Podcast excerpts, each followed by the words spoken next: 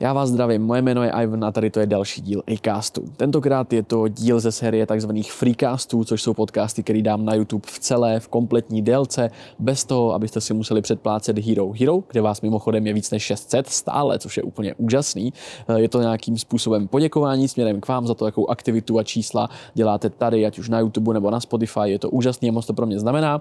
Jenom vás chci poprosit o jednu věc. Za to, že vám dám tady další freecast, tak eh, vás chci poprosit, abyste šli někde tady pod video video a klikli na tlačítko odběr, odebírat, abyste nepřišli o žádný další díly, abyste o nich věděli jako první, protože 80% sledujících na tomto kanále nejsou odběratelé. Takže hoďte tam ten odběr, já vám za to tady dám freecast a užijte si ho, bylo tam spoustu témat a už vás nebudu zdržovat. Mějte se a čus.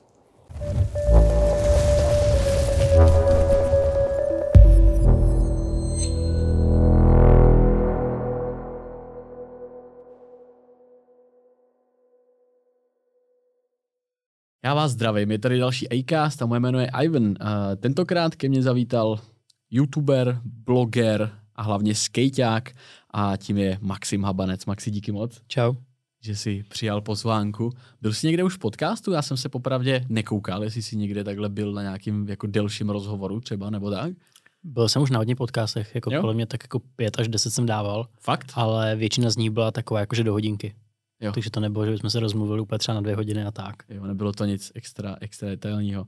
Hele, je možný, že se na to dostanou lidi, kteří třeba nebudou vědět, kdo je Maxim Habanec, kdo seš a kolik je ti let? Hele, ty mi 30, jsem, já říkám hlavně, jsem sportovec, ale kromě toho mě vždycky bavilo tvořit i obsah. Takže proto si asi zmínil to, že jsem youtuber, bloger a tak dále, mm-hmm. ale hlavně se považuji za sportovce. A od kolika, já jsem zmínil, že jsi skejťák, což většina lidí, kteří slyšeli tvoje jméno, asi bude vědět, že jsi skejťák. Kdy, kdy vznikla ta vášení k tomuhle, k této disciplíně, k tomuhle tomu sportu? Hele, já se skoro ani nevybavuju. Já jsem byl tak malý, že vlastně v mojí hlavě jsem vždycky jezdil. Já jsem měl staršího bráchu, ten skateoval, díky tomu jsem to jako poznal, dal mi moje první prkno a když eh, to jako vzpomínám na své začátky, tak mm. to mhm. bylo vždycky to, že jsem už doma měl prkno a už jsem jezdil. Takže já jsem nikdy nepoznal život, eh, kdybych neměl doma skate. To, to je zvláštní, protože většina, většina lidí vždycky říká, že k tomu přišla jakoby náhodou, ale očividně tebe to k tomu jako vedlo už úplně od, jako od jak živa teda z toho, z toho, co říkáš. Já na to měl štěstí. Brácha jezdil, bydlel jsem kousek hned od místa, kde se skateovalo.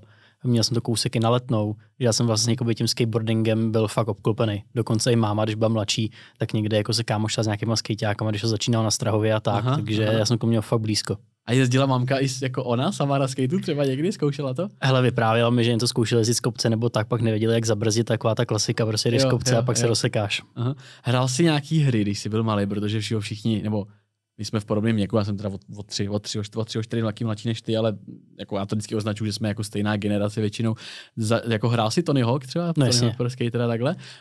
To byla víceméně jiná hra, kterou jsem tak jako by aktivně hrál, že to, na tom jsme úplně vyrůstali a když já jsem byl na základce, tak to zrovna měl největší boom, takže jsme všichni jako hmm. úplně milovali, ale mě pak vždycky jako bavilo už ty věci jako dělat spíš v realitě, než je hrát, takže prostě i ten skateboarding mě víc bavil eh, ne za počítačem, ale hmm. venku. A dal si první oličko dřív venku nebo, nebo ve hře v Tony Hawkovi?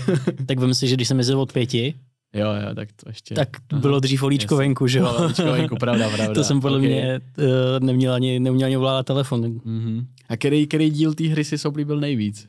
Hele, trojka pro mě byla taková nejvíc Trojka, že jo, to je jakoby signifikantní no. v té sérii. I ten soundtrack a všechno, no, že vlastně no, no. doteď, když slyším ty písničky, tak mám úplně husí kůži, to, to se mi zadalo do no. paměti úplně neuvěřitelně. A jako mně tam přijde, že to právě úplně perfektně zvolili takový ten Rock? Je to rock and roll, že jo? Rock and roll se tam hodně hrál. Jako Asi ano. A mně to přijde k tomu skateboardingu, že se to hodí jako úplně nejvíc. Je to taky u tebe, jakože když třeba jezdíš, máš sluchátka, nebo když si pustíte ve skateparku nějaký JBL nebo něco, tak co, co tam solíte za songy? Co Ale... to právě na stejný styl, jako bylo v Tony Hawkovi? Mně přijde, že to podle nálady a i podle hmm. toho, koho co baví. Že já mám fakt jako dny, kdy prostě jezdím na hip ale mám dny, kdy si klidně pustím nějaký starý rok a jakoby funguji na obou vlnách a v obou jak tomu sedí. Zase třeba jako když jezdíš nějaký velký překážky a chceš se nahecovat, tak přesně jakoby něco rychlejšího s kytarama se docela hodí. No. potřebuješ nějaký prostě Jo, jo. na, na rozprovodění. A pouštíš si někdy třeba právě i ten soundtrack z toho, z toho PS? Ale já, já to mám tak poslouchaný, že mi přijde, že když má, jakmile začne hrát nějaká ta písnička z toho, tak se skoro jako směju a nemůžu se soustředit, že to je fakt jakoby, tam byly jaký ty videa, že jak se vždycky odemkl toho skatera Jo, jo, jo. a to bylo s tou Aha. písničkou, že jo, takže to je A Rodney Mullen tam zandával ty největší bomby na to. Kdo ti, kdo ti jakoby utkvěl z- ze skateového světa v paměti třeba i z té doby, co jsi byl jako mladý, kdo byl tenkrát tvojí největší, největší inspirací? tak z té hry to byly jaký všichni a to jsem nějak jako moc neuměl rozlišovat. Vím, že jakoby, tam byly jaký ty charaktery, které byly jakoby víc jako, uh, jak to říct, jako extrémní než ty jiný, že třeba, nevím, Chat Maska, tam měl nějaký ten reprák a tak, Jo, tak to je to člověku reprák, utkvělo v paměti, že jo. Ale pak, když jsem byl mladší, tak jsem se hodně koukal na Paula Rodrigueze, Trajana Šeklera a taky další lidi. Mm-hmm. A kdo je tvůj teďka jako největší idol? Já vím, že v této, když už sám seš profík a sám jezdíš a sám si tím vyděláváš peníze a seš prostě profík, tak je těžký mít asi někoho za idola už, protože seš sám možná pro mnohý jako lidi idol, nebo pro mladý kluky, tak je někdo, ke komu ještě stále teďka jako vzhlížíš v dospělosti? Hele, musím říct, že ten Paul Rodriguez furt zůstal. Protože on nejenom, že je super skejťák, ale přijde mi, že i tím, jak stárne a tak jakoby jak přetransformoval tu svoji kariéru, mm-hmm. tak mu to furt funguje, furt jezdí, dělá svůj biznis a myslím si, že to zvládlo jako hrozně dobře. Takže to je takový jako vzor nejenom v tom ježdění, ale i v tom prostě, jak k tomu přistoupil. No. Mm-hmm. Jsi říkal, že jsi začal v pěti letech Jo. na skateu. A k tomu skateu se samozřejmě ještě vrátíme, ale dělal jsi něco i mimo to, protože jsi říkal, že jsi obecně jako sportovec a i mi tak jako přijdeš, tak jestli byly nějaký jiný koníčky, hrál si třeba fotbal, nebo víš na základce, jestli byly nějaký další, jestli jsi třeba vybíral někdy mezi skatem a něčím jiným. Hele, hrál jsem ping-pong. Jakože jsem chodil na tréninky, hrál jsem fotbal, ale to jsem nikdy nebyl jako v nějakým týmu. Aha. Jezdil jsem na kole hodně, snowboard, lyže a všechny takovéhle věci, ale vždy, vždycky ty sporty vlastně jako dospěly k tomu, že jsem šel nějaký trénink, byl tam nějaký trenér a jakmile mě ten trenér jako začal řvát nebo po mně něco chtěl a najednou jako to nebyla už zábava, ale musel jsem to dělat, tak jako v země opadlo to nadšení. Mm-hmm. A Mhm. proto u mě vždycky zůstal ten skateboarding, že tam to bylo takový, že jsem prostě šel a Jsi nutil chtěl. jsem se do těch věcí sám a nikdo to po mě nechtěl a přišlo mi jako, jako hrozná svoboda. No. Takže možná i proto jsi si jako vybral právě ten solo sport, že si nechtěl být něčím ovlivňovaný, chtěl si to jít prostě dělat, když se ti chtělo a neposlouchat nějaký blbý keci. Já myslím, že to je obecně třeba i problém pro to, proč dneska třeba už, nebo já nevím, jestli to statisticky se tak dá říct, ale přijde mi, že třeba ty mladší děti dneska, jako mladí lidi mají k tomu sportu takový trošku nějaký jako odpor, ne, víc než dřív to bylo, třeba víc než jako za nás. Myslíš si, že to část, část, části ovlivněný tím, že trenéři mají třeba moc velký očekávání, nebo většinou na hokej, že jsou to bohatý tatínkové, který protlačují svoje děti a tak? Mně nepřijde, že by měl jako odpor, ale přijde mi, že možná ty jiné generace už čekají jiný jako vlastně požitky od toho sportu. Že já vždycky, když jsem sportoval, tak jsem mm. tak nějakým způsobem i v tom individuálním sportu chtěl být nejlepší. Ale přijde mi, že spoustukrát jakoby teď už stačí zábava. Že jako když si jde dneska někdo zajezdí, tak nutně nepotřebuje být nejlepší. A ty jsi to tak měl od- těch o, úplně uh, pěti let, jakože Já- už si to vnímal třeba, že hej, jakože, nebo ká- chápu, že v pěti letech asi úplně ne, ale že jestli už si teďka, když si na to zpětně vzpomeneš, že si třeba tu mentalitu fakt už měl jako hej, chci v tom být úplně top. Já jsem tady tím trošku jako zasažený, že vlastně jako cokoliv, co začnu dělat, tak neumím dělat jako jen tak, že prostě Mhm. i když začnu nějakým třeba novým sportem nebo koníčkem, tak to rychle dospěje k tomu, že se snažím v tom být jako co nejlepší a až tak jako by se tím teorizuju občas. Mm, A bylo tam něco ještě mimo, mimo skateboardingu, v čem by si třeba za- zacítil ten, ten zážeh uvnitř vedle toho skateboardingu, třeba, že, co by si chtěl ještě dotáhnout do konce? Hele, třeba blogování a youtubování. ne, eh, snowboarding vlastně, to mě dost bavil, Aha. ale jako v jednu chvíli, kdy jsem byl vlastně stejně dobrý na snowboardu i na skateu, jsem dospěl k tomu, že vlastně ten skateboarding je daleko víc přístupný, mám daleko víc možností, jak skateovat, je to méně finančně náročný Mhm. a rozhodl jsem se, že skateboarding pro mě zůstane jako ta hlavní disciplína a ten snowboarding zůstane jenom ta zábava. Těžko říct, že jsem udělal dobře, ale jako do dneška snowboarding nejvíc miluju a když mám prostě čas, tak jakoby hory je to místo, kde chci být. No. To je zajímavé, protože já když jsem začal jezdit taky v mládí, tak nevím, v šesti letech jsme si koupili nějakýho, jsme tomu říkali Spider-Man, to byl ska- skate z, z Albertu, z Hypernovy bývalý, tak to bylo skate asi za 500 korun a automaticky v zimě to byl snowboard, v létě skate. Může automaticky skateák být dobrým snowboardistou? Jako určitě mu to půjde líp. Samozřejmě jako ta rovnováha, stojíš na tom prkně stejně, má to Mhm. hrozně jako podobných věcí. Ale myslím si, že pro snowboardiáka je pak těžší jít na skate, než pro skateáka na snowboard, jestli to dává smysl. Počkej, pro snowboardiáka je těžší jít na skate, No, jasně. než pro skateáka. Jo, jasně, asi, No. asi, asi dává. Jediné, co je jako divný, je, že vlastně skate tam můžeš odkopnout. Já když vyskočím a je něco špatně, jak odkopnu skate a dopadnu na nohy. Ale snowboard nesundáš. No a jako když se dostaneš do situace, kdy jakoby máš pocit, že odkopneš snowboard, tak to většinou nekončí dobře. To je pravda, no. jako z těch, no, asi, asi ho nemůžeš skopnout jen tak. Měl jsi, byl, jako vyrůstal si i na té základce, jak jsi říkal, od těch pěti let a dál, tak vyrůstal si mezi skejťákama, nebo si v tom byl třeba úplně jako solo single a hledal si třeba ty kámoše, nebo jestli tvý blízký okolí třeba k tomu mělo taky automatický vztah a byl si v partě, kde ten skate byl jako uh, hlavní. Ale když já jsem začínal, tak uh, nikdo tak vlastně mladý jako já nejezdil. Takže já vždycky jezdil s klukama, kteří byli třeba jako o deset let starší než já.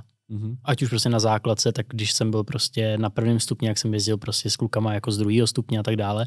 A pak vlastně hodně na letný. A vždycky jsem měl štěstí, že vlastně jako ta starší generace se mě tak nějak jako ujmula. Že tím, že jsem byl jako vlastně tam skoro jediný a tak, tak mi pomáhali, ukázali mi ty triky a jako dali mi to hodně vlastně docela. Takže jsi byl, vyrůstal si mezi staršíma a čerpal si vždycky jako od těch zkušenějších, dá se říct. Jo, a super bylo, že já vlastně jsem se s nima poměřoval že i přesto, že jsem byl mladší, tak jsem měl pocit, že se musím poměřovat s tím okolím, uh-huh. který je o 10 let starší, ale já jsem tak nevnímal. Takže to si myslím, že mě nějaký dost posunulo, že jsem jakoby nekoukal uh-huh. na lidi, co jsou ve stejném věku, ale chtěl jsem být vždycky lepší než všichni okolo mě. A porovnáváš se ještě teďka třeba ve 30, když jdete s kámošema, jako chápu, že v rámci nějaký competition OK, ale jestli někde tam vevnitř si ještě říkáš, víš, jakože ty vole, on to dává líp, čist, čistější kickflip nebo něco, víš, jakože... Spíš třeba, když jdeme, já nevím, na velký zábradlí, a všichni z toho máme strach, tak mám tendenci třeba být první, co to zkusí, první, co to zkusí. nebo první, co to vrátí. A jakoby furt tady to hecování s těma kámošima tam funguje a je to to, co je vlastně zábavný. Mm. Ale jako je to taková zdravá motivace, není to takový, že bych potřeboval za každou cenu být nejlepší, ale spíš je to takový jako už o zábavě mm. a mhm. jako nestresuju se tím. Je to pro tebe dneska na tomhle levelu, levelu, na kterým seš, je to pro tebe víc víc jakoby zábava nebo víc zdroj obživy, nebo jak to říct? Já teda nevím, jak to máš, jestli ti to kompletně živí jako na full jenom ten skateboarding. Eh, hádám, že ne.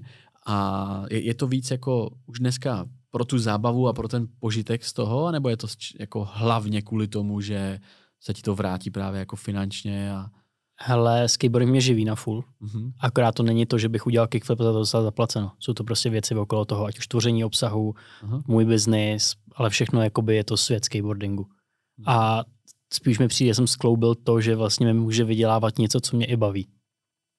Jenom se snažím to nepřehnat, že jako nesnažím se moc stresovat závodama nebo prostě tím, jak to furt jde, ale mít nějakou jako jistotu v tom a e, mít tu zábavu, protože by se z toho stala čistě jenom práce, jak by mě pak nebavilo jezdit a to fakt nechci. Mm-hmm. A neměl jsi třeba někdy z toho, co děláš kolem toho skateboardingu, jestli si třeba neměl pocit, že musíš taky nevím, chodit do studia, vytvářet grafiky na Instagram nebo na e-shop někam tam. Neměl jsi z toho někdy ten pocit, že to jako přestala být zábava, jestli mi rozumíš, a že to začalo být víc právě jako ta práce? Nevím, jestli to pokládám správně tu otázku, ale... Jako pokládáš, samozřejmě jsou dny, kdy musím udělat něco, co mi nechce a není to furt jenom prostě čistě jako požitek, ale na konci dne nejdu od 9 do 5 někam do kanclu, ale mm. prostě jako živí mě skateboarding, živí mě můj biznis a každou tu věc, kterou na tomhle udělám, tak jako by se tím zajišťuju do budoucna, jsem s tím úplně jako v pohodě. Co musím říct, že mě občas třeba jako nebaví nebo mě vystresuje, jsou závody. Protože tam mám pocit, že nedokážu plně ovlivnit ten výsledek. A ne, když pracuješ na svém biznesu a každý den děláš nějaký poměrný čas práce, mm. tak dřív nebo později tě to dostane jako do fáze, kam si chtěl dorazit. Mm-hmm. Na, závodu můžeš, na závod můžeš trénovat dva roky a pak se blbě vyspíš, nebo začne pršet, nebo ti něco rozhodí, zraníš se a vlastně tam hrozně věcí, které nedokážeš ovlivnit. A to mě občas štve. Nemáš to prostě plně jakoby pod kontrolou. Přesně. Aha. Já vůbec nevím, já jsem nikdy jako ne, nejezdil žádný závody, čistě vždycky jenom pro srandu, jezdil jsem ale dlouho a nikdy jsem se toho teda moc extra jako nenaučil a nikdy jsem moc nepochopil, říkám, jsem jako fakt úplný like z pohledu toho, těch závodů a těch peněz. Jsem jenom hobby skater. Jak, kde se v tom skateboardingu berou ty peníze? Když třeba byly úplně nějaký mini závody a viděl jsi nějaký první peníze, tak kde se ty peníze vezmou? Kdo, kdo to, jako, jak se to rozděluje třeba a kolik to peněz mohlo být, když ti bylo třeba těch 15, 16 a už si byl na nějakých závodech, nebo kdy ti to vydělalo první prachy? Hele, je to tak, že máš třeba závody, ty závody sponzorují nějaký firmy, tím se tam nakupí nějaký jako budget mm-hmm. a mhm. část toho budgetu jde do prize money. Takže mm-hmm. pak prostě x prvních lidí bere nějakou částku. Třeba 10, 5, 3. Třeba, když to jsou větší zahraniční závody, tam jsou samozřejmě větší peníze. Mm-hmm. A já nějaký takhle první, jako menší částky jsem vyhrál třeba, když mi bylo 13. Mm-hmm. A jako v tu dobu to, teď když to vím, jak to byly neúplně směšné částky, ale jako by malý, a vlastně mi to pomohlo začít tu kariéru tak, že jsem si třeba mohl koupit letenku potom někam jinam. Mhm. A, a jaký jsem... to byly částky třeba, když ti bylo 13? Kolik se dalo vyhrát v závodu? Hele, to bude vtipný, protože zrovna ten první závod, jsem vyhrál, tak tam bylo asi 3000 euro tenkrát. Za první měsíc. euro? Ve 13 letech. Já jsem si říkal, že to budou třeba nějaký 15, 2000. No a vem si, že to 17 let zpátky, takže se jakoby spočítají inflaci a tak to bylo jako pro mě to v tu dobu byl vlastně jakoby game changing. Jako to je, kdyby dneska si vyhrál čtvrt míče, podle mě, něco takového. No, ne, ale uh, mě to hrozně pomohlo v tom, že táta mi řekl, hele, prostě ty peníze jsou tvoje, mhm. vyhrál jsi je a teď prostě s nima jako nakládej rozumně tak, jak chceš. Tohle a... ti řekl teď, když ti bylo 13 let. Jo, jo. A mě to Aha. vlastně pomohlo v tom, že, a jako vedl mě, ale pomohlo mi to v tom, že já jsem pak byl schopný financovat třeba jako výlety na další závody. Mm-hmm. Takže jsem věděl, jo, teď tady vezmu 10 tisíc prostě z tohohle a budu moci na další závod a tam třeba se něco vyhraju. A takhle jsem tak nějak jako fungoval, no, docela vtipný. Ale že ve 13 letech už se teda musel i učit, jako nejenom, jako, víš, jako i to okolo, prostě mít nějakou jako finanční gramotnost, ale teďka, když tady dám, koupím nový vybavení skate, nebo třeba kameru, já nevím, tak vlastně jako 13 let je strašně málo na to mít jako k dispozici třeba 70 tisíc, nebo kolik to bylo, že v té době 75 tisíc, tak uh, to si vážně už jako děcko takhle vnímal tu hodnotu těch peněz? Nebo to spíš řídil ten taťka? Jakože... Podle mě to bylo vedením jako rodičů, že asi vnímal, že mám dost rozumu na to, abych to využil mhm. správně mm. a kdybych to jako měl tendenci nějak jako debilně rozhazovat, tak by do toho možná zasáhl. Ale takhle to bylo fajn, že jsem to vlastně jako skrze ně využíval prostě na další cestování, cesty a tak dále. Takže vybavení a tak. No. Aha, takže fakt 75 tisíc měl prostě pro sebe, měl si je v šuplíčku, třeba v hotovosti a musel si s nima operovat dál a zařídit si ty věci jako třeba i sám, nekoupit si, já nevím, jízdenku na vlak, víš, jakože... Jo, jo, já jsem dokonce asi, já nevím, kolik mi bylo, 14 nebo 15, tak jsem měl s kámošem sám do Barcelony. Jako já sám, když to jako vezmu teď zpětně, tak jako nechápu, co mi jako rodiče všechno dovolili, ale je to ústý. Vlastně mi to naučilo hrozně moc. No proto já se tady jako, víš, proto mám takovýhle pohled, protože jestli jsem já takovýhle věci začal dělat v 18 sám možná, víš, jakože to, to byl teda jako hodně, hodně napřed. Stal se někdy nějaký fuck up, že bys, že bys třeba něco posral, že si třeba něco nedomyslel, jako když ti bylo právě těch 13, 14, 15, že bys třeba něco posral a pak rodiče řekli, ty seš blbej, vole, ty Ale zrovna v té Barceloně, tam jsme přiletěli a plán byl takový, že jakoby si najdeme ubytku, až tam doletíme. A zrovna bylo nějaký derby, že hrála Barcelona ještě s někým mm-hmm. a nebyly žádný hotely. Takže to skončilo tak, že vlastně první noc jsme byli venku, protože jsme nesehnali žádný volný hotel. Fakt. Ale to myslím, že jsem rodičům ani nikdy neřekl. to je hustý, ty má, já nevím, co na to mám říct. Já jsem vůbec nečekal tohle, ty právě vypadáš jako úplně nej, nejvzornější prostě týpek a to ne, je teda hustý. No. Fakt jako to cestování okolo toho skateboardingu, eh, kolikrát byl fakt jako velký punk a, a mhm. freestyle, ale jako dobrý, no.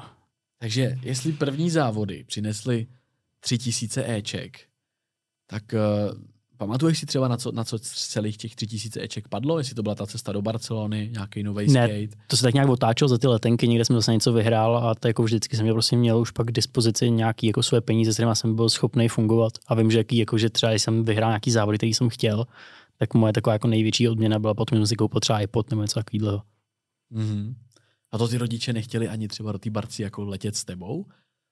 Očividně tě jako dost supportil, říkal si, že taťka řešil hodně věcí, tlačil tě do toho, supportoval. Prostě jen tak řekl, jo, Maxi, v pohodě, leď. Já jsem tady. podle mě jako chtěl sám. A to bylo hrozně daný tím, že jsem se bavil s těma staršíma klukama vždycky. Že mi to jako vlastně přišlo normální. Víš, že jsem byl jako součástí té party, kde jsou ty starší no. kluci a vlastně jako mi to přišlo jako v pohodě. No. Tak a prostě... rodiče jim třeba jako věřili, nebo asi no, věděli, znali je, se jasně. A je, jsou, je, jsou to, je, je, někdo z těch kluků, tady, ty, který teďka zmiňujeme, jsou to ty, kteří jsou třeba okolo tebe teďka furt? S uh, jezdíš? Třeba Tomáš Winter mě často bral na závody, toho možná znáš. Jo, jo. Což je vlastně skejťák, který je celá o 10 let starší než já. O 10 a starší. V té době vlastně jako to hodně závodil po celém světě a bylo super, že vlastně mě vždycky vzal, někam je odvezl a vlastně mi takhle jako pomáhal se dostávat na ty závody v zahraničí. No. Jo, takhle. Ten, Tomáš Winter je o 10, jo? No, ten mě vlastně tehdy vzali do té Itálie, kde jsem poprvé vyhrál. Do Itálie? Jo, jo. A to bylo v kolika letech? To bylo v těch 13, právě jak jsme se bavili. Jo, takže byla Barcelona v 13, rovnou pak nějaká Itálie. ne, to, ta Itálie to byl první věc, Barcelona byla až potom. Až potom. To bylo, takže do té Itálie si letěl za ten vyhraný budget, taky? Z toho si letěl do té Itálie. Ne, tam Itálie, tam byl ten první závod, kde jsem vyhrál ty peníze. Jo, tam si vyhrál jo, jo. peníze. Jo, takhle, myslím, že to bylo v Česku. Právě. Ne, ne, ne, to bylo, právě, to bylo hned v zahraničí. To byl vlastně první závod, na který jsem jel do zahraničí a hned to dopadlo takhle. Jo, a možná proto i to bylo o něco víc, ne, třeba než bylo. A v Česku se takovýhle částky pohybovaly taky v těch závodech, že mohl 13 letý týpeček vyhrát Ne, to vůbec. Sedm pětek? To vůbec. Tam je, v Čechách to bylo vždycky do teď je prostě, já nevím, 10 tisíc první místo, něco takového. To jako fakt nejsou takové jsem z toho byl tak překvapený, teďka už to trošičku chápu. Ale a ty, tyhle ty turnaje v Česku teda nejsou takový jako price, price pooly v tomhle tom. I teďka. Je tady třeba Mystic Cup, tam je docela dost peněz, nevím teď přesně kolik, a samozřejmě jako jsou větší závody i v Evropě, Aha. ale za první není tak jednoduchý jako je vyhrát. Mhm. A za druhý, no, i ta doba byla tenkrát trošku jiná, myslím, že na těch závodech byly větší jakoby prize money celkově. Jak je to možné, že před 15, 20 lety možná, nebo 17 lety byly jako větší peníze v tom skateboardingu, nemělo by to být naopak? Těžko, těžko říct, ale Když ve fotbale, víš, v hokeji, tohle všude se, v tenise prostě, všude jsou jako ty prachy enormní a v tom skateboardingu se to Ale- teda očividně moc neposunulo. možná se to spíš posouvá někam jinam, že skateboarding už začíná být víc o tom prostě o natáčení videí, dělání nějakých svých projektů a tak dále, že prostě třeba ty partneři už nedávají tolik těch prostředků na ty závody, Ale třeba, ale třeba na nějaký takovýhle jako jiný, creating. jiný věci. Aha, Taky jako aha. přirozený vývoj, co už mi nepřijde tak jako šílený. A Jasný. potom samozřejmě třeba závody, které jsou jako kvalifikace na olympiádu, tam jsou to obrovský prize money, tam je třeba jako, já nevím, kolik to je 50 tisíc dolarů za první místo. Mhm. Ale prostě to, když vyhraješ, tak vlastně jakoby ty peníze za to první místo tě víceméně ani nemusí zajímat, protože s tím jsou spojený jakoby partneři a spoustu dalších příležitostí, které jakoby budou ještě desetkrát víc. Že ot, otvírá to dveře No, prostě přesně. Jinam. Aha. Takže dneska i ve světě teda skejťáci nežijou asi úplně přímo z těch vydělaných prachů z těch závodů, třeba, že vyhraješ velký závod. Jako samozřejmě tam, jak říkáš, je tam nějaký ten, tady, ten, tady ty prize money, ale většinou se to váže právě s tím, že se začne o ně zajímat třeba nějaká značka nebo Red Bull a, a, a podobně, jakože. Přesně, jako hlavně mě to přijde tak ve všech sportech, že vlastně ty vždycky jako nejlíp vydělávající jako sportovci v těch daných odvětví Uh-huh. většinou vydělávají z těch dílů s těma firmama. Jo, myslíš, že to tak je obecně? Já mám pocit, že jo, že i u fotbalistů vlastně to tak často bývá.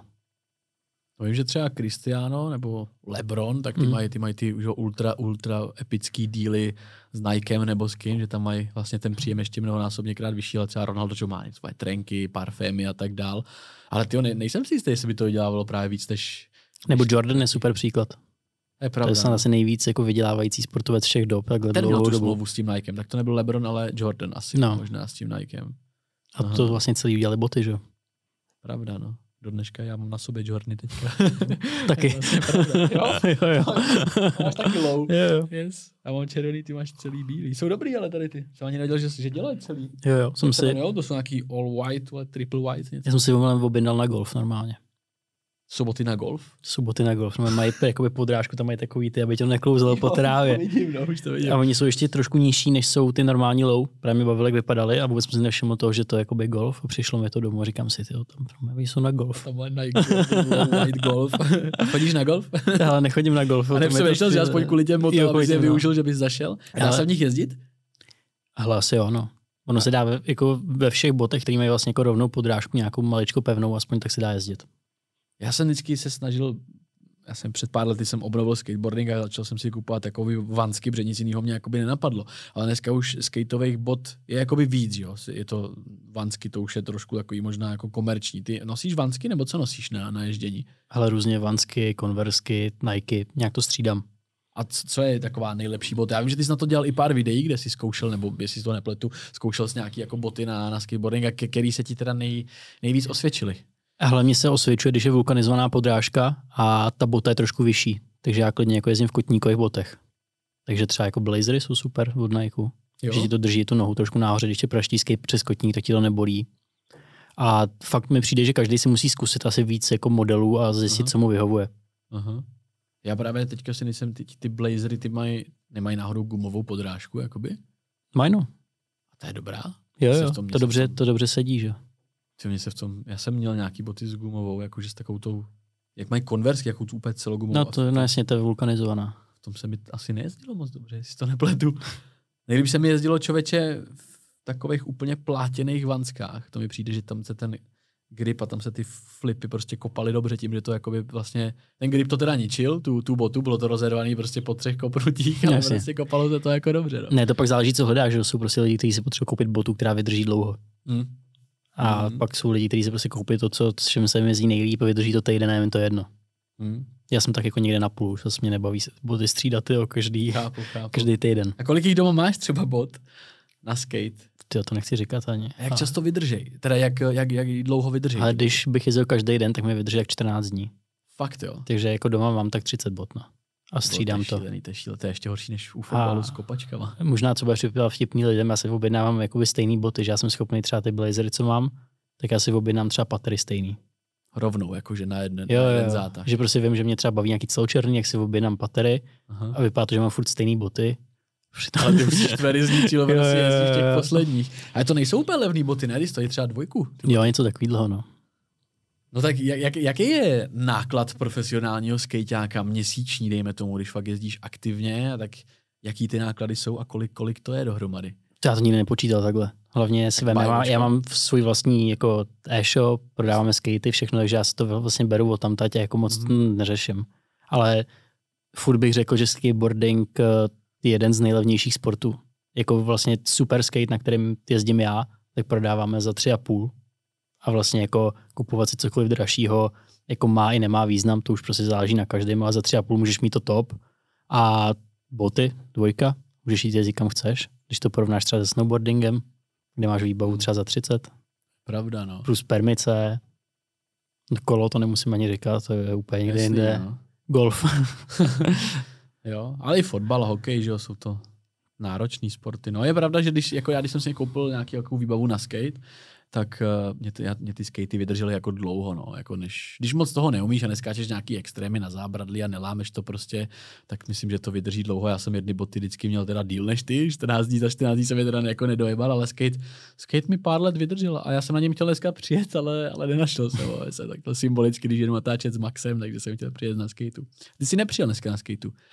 Autem, ale mám ho v kufru. Máš ho v kufru. Mám ho v kufru. Já jsem si říkal, jestli tam ne, nepřihučíš náhodou. Ty bydlíš v Praze teďka? Jo. A jsi i původem z Prahy? Jo. Úplně jsi fakt čistý, čistý pra, pražmen. Už nás moc není.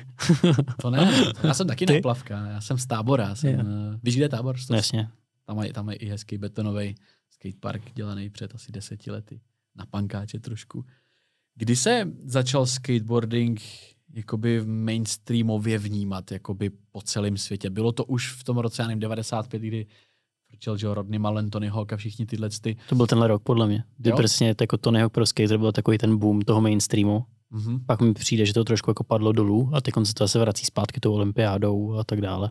A skateboarding byl přidaný na olympiádu teda někdy teďka nedávno, že jo? Je to pár let, myslím, nebo? 2020 byl poprvé, no. 2020, takže Mhm. je to dva roky. A čím to, že tam ten skateboarding nebyl? Proč tam nebyl? Protože mi to přijde jako, jako sport jako každý jiný vlastně. Ale tak by ten jejich schvalovací proces je podle mě na tak dlouhou dobu, že si řekli, jo, dáme tam skateboarding v době, kdy vyšel to Neho Pro Skater 3 a pak trvalo 20 let to tam nějak jako zakomponovat, já nevím.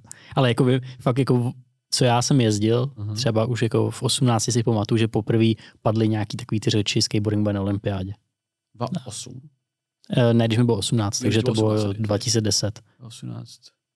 Aha. A v tu chvíli jako už to nějak začal řešit a tak a pak jako trvalo do toho roku 2020, než se tam doopravdy objevilo. Tak ono si to vem, každou olympiádu máš jednou za čtyři roky, to skáče hned, že jo. Hmm. A změnilo, změnilo to něco jakoby ve světě skateboardingu, ta olympiáda, tím, že se to jakoby ohlásilo a nevím, jestli se ví- víc lidí znova začalo třeba jezdit, jako vnímal si nějak v té vaší skejťánské bublině, jestli se něco jako změnilo tím, že se to ohlásilo, hele, je to potvrzený, bude to na olympiádě. Změnilo to něco? Ve skateové bublině to nezměnilo nic, ale jako vnímání toho okolí to ohromně změnilo. Třeba jako podporu od státu, že najednou se začalo jako stavět víc skateparků Mm-hmm. a najednou skateboarding se začal brát trošku víc vážně. To je spojený s tím, že vlastně naše generace už je starší, mají taky třeba jako už děti a najednou prostě skateboarding už není tamhle nějaký sport prostě týpků, co nemají co dělat a sedí v parku a najednou je to prostě braný jako normální disciplína, jako každá jiná a to je super. Já jsem hrozně rád, že v Praze prostě vyrůstají kon skateparky a bere se to vážně. A takhle se to fakt dřív nebralo, fakt byl jako, je skateboarding sportem týpků, který nemají co dělat a flákají se ve skateparku. Já dostával jako na, na základce šílenou čočku. Jako právě kvůli tomu, že jsem skateoval. Že jako bylo- jenom protože to ty lidi jako brali, že No, že se prostě flákám, že skateboarding, jako co to je a vůbec jakoby, ani mě nechtěli pouštět na závody, vždycky jsem si musel vymýšlet, že jsem nemocný, pak jsem se vrátil opálený, víš. z Barcelony vždycky. Jo. Ty prdě, ale to, to jako mně přijde, že právě naopak jako v mojí bublině, v které já jsem se pohyboval, když jsem byl mladý, že se to bralo jako, že skateáci jsou fakt jako borci, víš, že to je, jako, je to extrémní sport, že jo, skateboarding, jako zaradilo by se to mezi jo. extrémní, nebo jak to, jak to, protože jo, Red Bull to rád jo, pro, jako sponzoruje tady ty události, takže jako je skateboarding extrémní sport. Je to podle tebe tvrdší sport, než třeba právě fotbal, hokej a tady ty věci? Ale mně se líbí na skateboardingu, že tam jako ohrožuješ uh, ty jenom sám sebe. Víš, že třeba mě je nepříjemný u fotbalu nebo nějakých takových jako týmových sportů, že tě někdo může zkosit. Aha. A to se může stát ve skateparku, ale víceméně, když všichni vědí, jako jak jezdit, dávají si pozor, jak se to nestane. Hmm. Ale jako ovlivňuješ to jenom ty. Nikdo ti prostě nepodrazí nohou, nikdo to je nezajede a tak, to mám rád.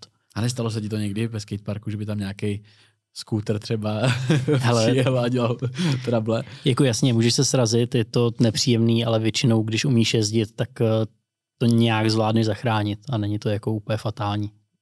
Takže nestalo se ti, že by ti někdo opravdu natolik rozhodil tvoji trasu, že by, tě, že by se kvůli tomu třeba zranil, že by tě někdo vyjel do cesty, někdo na kole, ve skateparku byl chaos? Hele, úplně ne jenom třeba jako při nejhorším někdo třeba poslal skejta do kotníku a něco takového, co bolí. Vím, že třeba, no, vím, že třeba Martin Peck měl nepříjemný úraz, jsem se srazil na štvanici s nějakým bikerem a nějak mu zlomil nohu nebo něco takového, tak to, mě, to vím, že jako bylo dost blbý, ale to se fakt stává, mi přijde málo kdy. Hlavně jako ty bikeři jsou jako nic proti ním, jenom prostě tím, jak mají to kolo a když ho pošlou do tebe, tak je to daleko větší problém, než se jako srazí se skejťákem.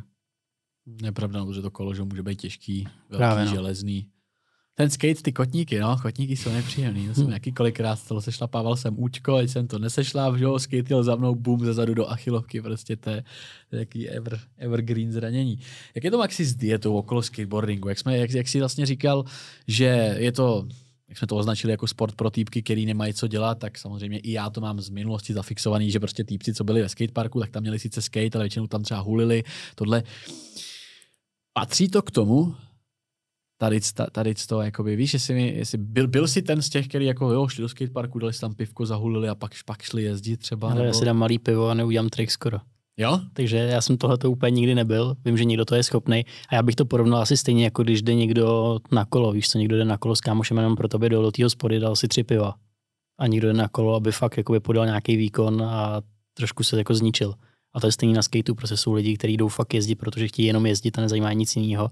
A někdo to bere prostě jako, jako volnočasovou aktivitu, kterou jde dělat s kámošem a dá si u toho pivo a má pohodu.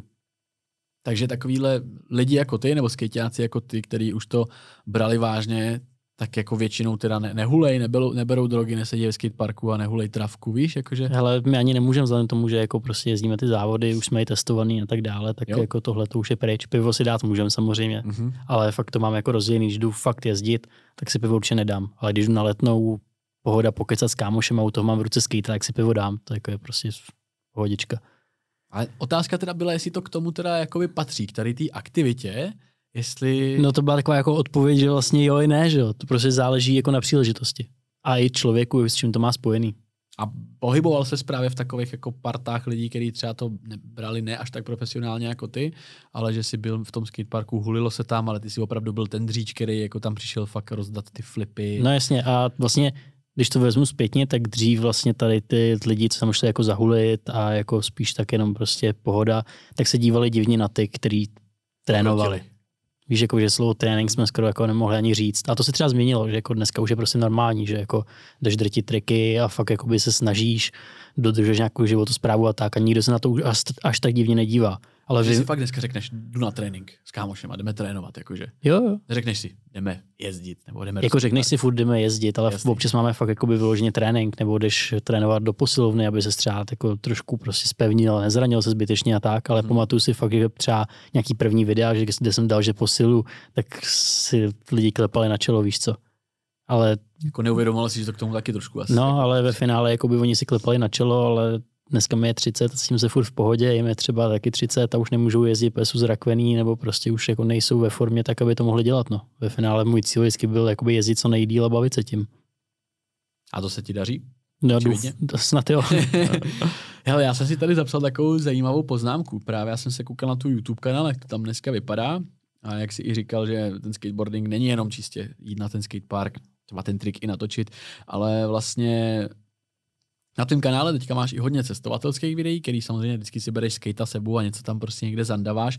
Ale já jsem si tady napsal, že video Dovolená v Řecku má 150 tisíc views. A pak proměna střechy na skatepark jenom 40 tisíc. Tím nechci říkat, že to samozřejmě jako nějak neuzraje v čase, ale jako nedá se nevšimnout, že u tebe na kanále docela začalo převažovat právě i takový to, ty cestovatelské věci, blogerský, nejenom ten skateboarding, že třeba právě ten skate už v rámci views třeba není tak úspěšný oproti těm, těm blogerským jakoby věcem. Či, čím to je? Já nevím, jak to mám moc rozebrat do, hrou, do hloubky. Uh, Nejvíc, jak to jde.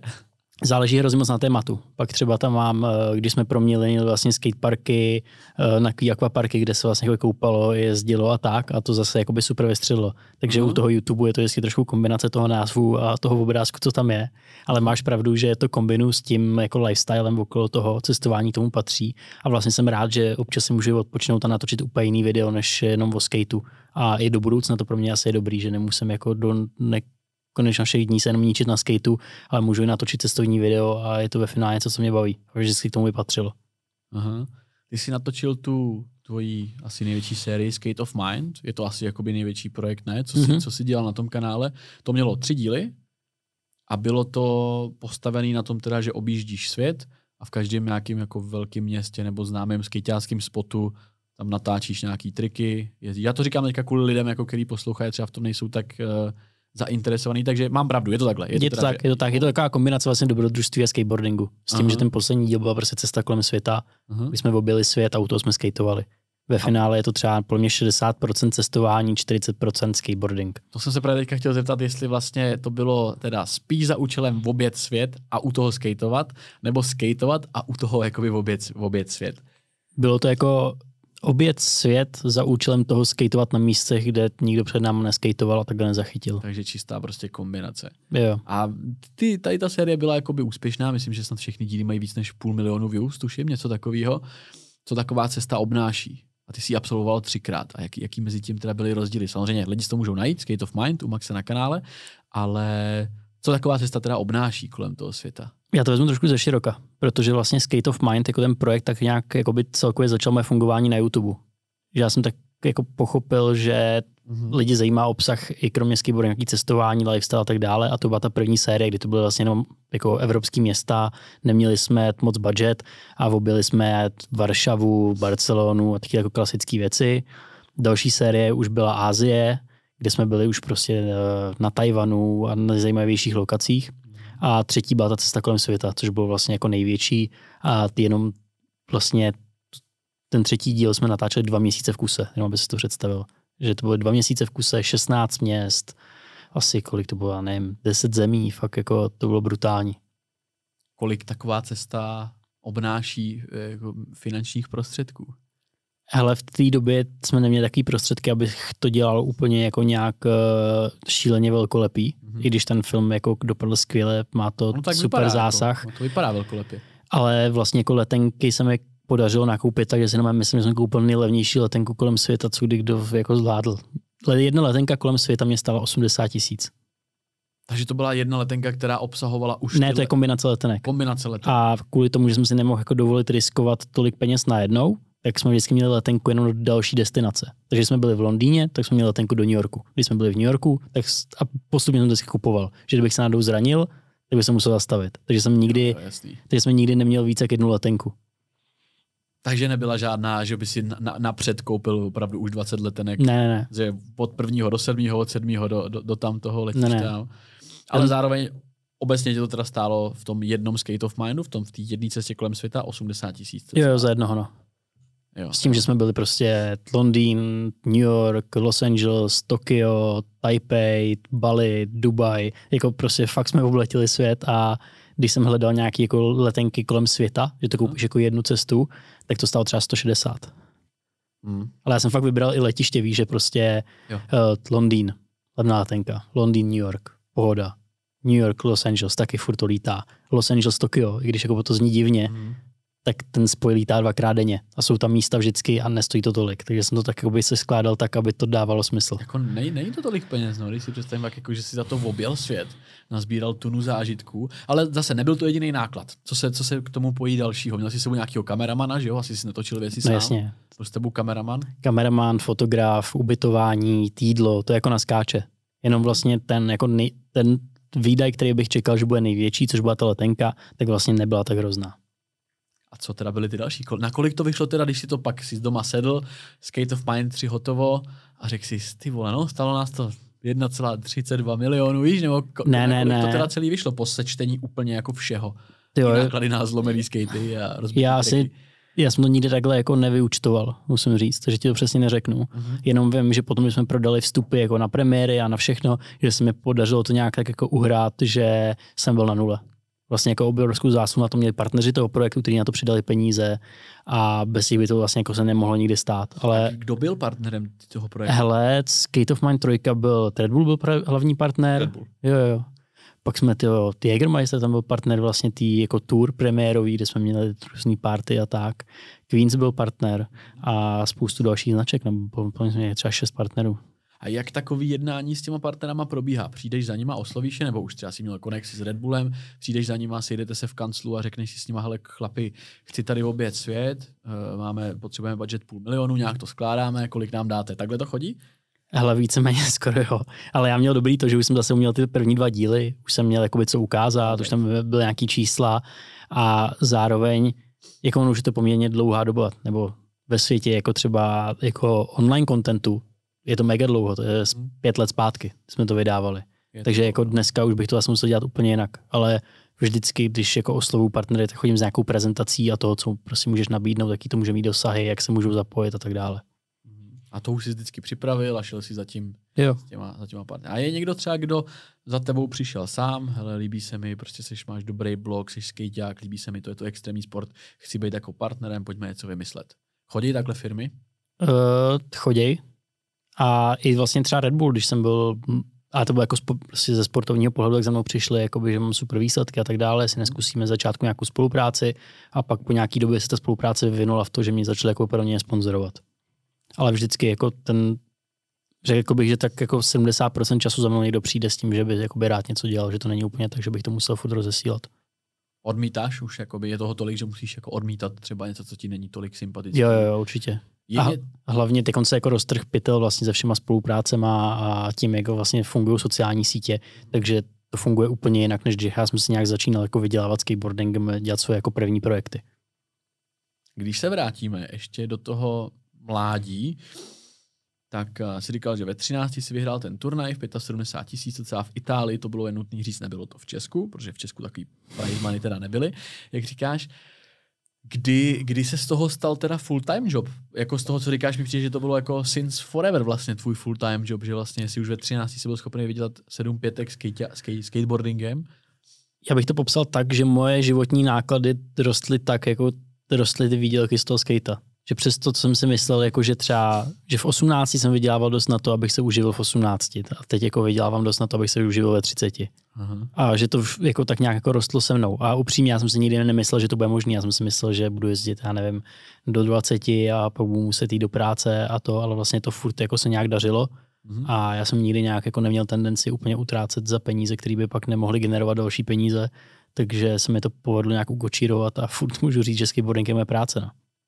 A teda vždycky byl. Jo, dá se říct, že jo. Já jsem byl dohromady v práci jako za svůj život takový ten, že bych měl směnu jako jednou. A řekl jsem si, že nechci.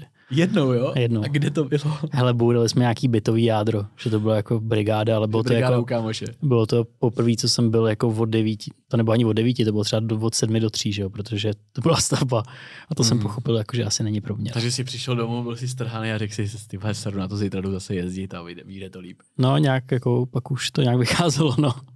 Takže byl jsi schopný teda i v tom mladém věku od těch 15 si fakt jako měsíčně se jít někam na závody, sehnat tohle, aby ti to vydělalo teda měsíčně nějakou vejplatu, za kterou si mohl. Ale já hlavně musím říct, já jsem měl super support od rodičů. Jako Víš, jako ze začátku jsem bydlel, bydlel Jasně, doma a měl jsem jídlo a bez tohohle by to nikdy nešlo. Jasně, a samozřejmě. naprosto chápu, že ne každý člověk má takovýhle support doma, takovýhle zázemí, takže já jsem byl jako vlastně i v situaci, že jsem se měl jako odkud odrazit a to mi taky hrozně pomohlo. Mhm. mhm. Takže maminka vařila poctivě dobrý jídla, mohl si No jasně, na... za Kdy, ten režim. Aha, jak kdy jsi se osamostatnil teda v tom případě? Hele, jako co se, co se týče tady toho jakoby financování té své kariéry, tak jako vlastně skoro hned se dá říct. Aha. Takže jako třeba v 18, no v Jo, jo, 17, jo. v 16. Jo, jo. A v 18 už si i odešel jako a bydlet, bydlet Ale třeba já, se, já jsem byl tak moc pryč, že jsem vlastně měl věci doma, jenom jsem se tak přebavoval. Takže já nevím, kdy jsem, kdy jsem jako vyloženě první věc měl třeba ve 24. Protože To byly fakt jakoby třeba roky, kdy třeba 6 měsíců z roku jsem byl prostě na cestách, neměl smysl cokoliv Neměl jiného mít. Jasně, neměl si důvod prostě být, platit někde ještě nájem. No, prostě do toho jsem byl třeba jako s přítelkyní u ní a takhle jsem to furt tak nějak to, já jsem trošku žil v báglu. Ale zároveň si musel, že jo, jakoby ty, ty cesty a to ubytování taky asi nebylo úplně jako nejlevnější, že jo, takže vlastně to, co bys tady zaplatil za nájem, tak ty si vlastně jenom dal za to ubytování někde jinde nebo za letenky. Tak nějak, no, asi. se dá říct. Aha. A je to takový blbý, ale třeba v těch, od těch 18 let, když už jsi jako byl si dospělý a mohl si vyloženě, i když tě mamka, rodiče tě nechávali dělat si, co, co chceš už od těch třeba 13, tak uh, jaký jsi měl třeba životní náklady, protože říkám, to cestování, ubytování, furt někde něco, nějaký letenky, na, na, na kolik to člověka vyjde, tohleto, nebo na kolik tebe to vyšlo respektive. Jo, to bylo každý rok úplně jiný. To fakt záleží hrozně podle toho, kde ten závod je. Když je závod v Polsku, jak je to pohoda. Najednou máš závod třeba, já nevím, v jeho africké republice. Víš, a najednou to úplně vystřelí. Takže já vždycky pracoval s tím, jako že OK, třeba část mi tady může prostě pomoct sponzor, část si Mhm. třeba zaplatím sám, část si třeba občas zaplatil organizátor té akce, že tě pozval, zaplatil ti hotel Mhm. a takovýhle ty. A pak třeba občas, já nevím, když byl závod v Barceloně, tak uh, jsem měl štěstí, že ti organizátor třeba zaplatil letenku a tak si pak řekl, jo, tak tady třeba zůstanu o týden díl a zaplatil si ubytku jenom navíc. Jasný, Takže to bylo furt takovýhle jako nějaký freestyle a nedalo by se říct úplně, to asi v jiných sportech je, že si řekneš, jo, moje sezóna mě stojí 2 miliony. To jsem jako nikdy nevěděl, kolik to je. Jasný, jasný. A aby, aby teda, jak říká, že organizátor těch chtěl, ona je nějaká jako oficiální tabulka, nebo když, když jsi skejťák, který nemá YouTubeový kanál, ale jezdíš teda na nějaký závody, občas něco vyhraješ, tak podle toho si pak ten organizátor určuje, jestli tohohle skejťáka na svých závodech jakoby teda chce.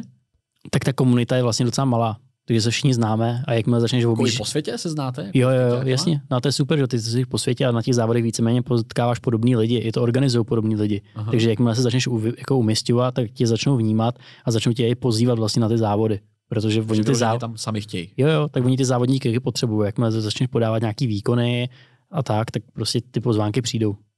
Mhm. S kým jsi byl ve startovací nějaký, jako s nějakým známým skejťákem, s kým jsi startoval na závodech? Hele, kdo napadne, jako Trent Checkler, Nigel Houston, Všichni Paul Rodriguez, jo, Aha. kolikrát jsem měl třeba jako ve stejné skupině jako oni, nebo něco takového. A umístil ses jako líp někdy než tady ty?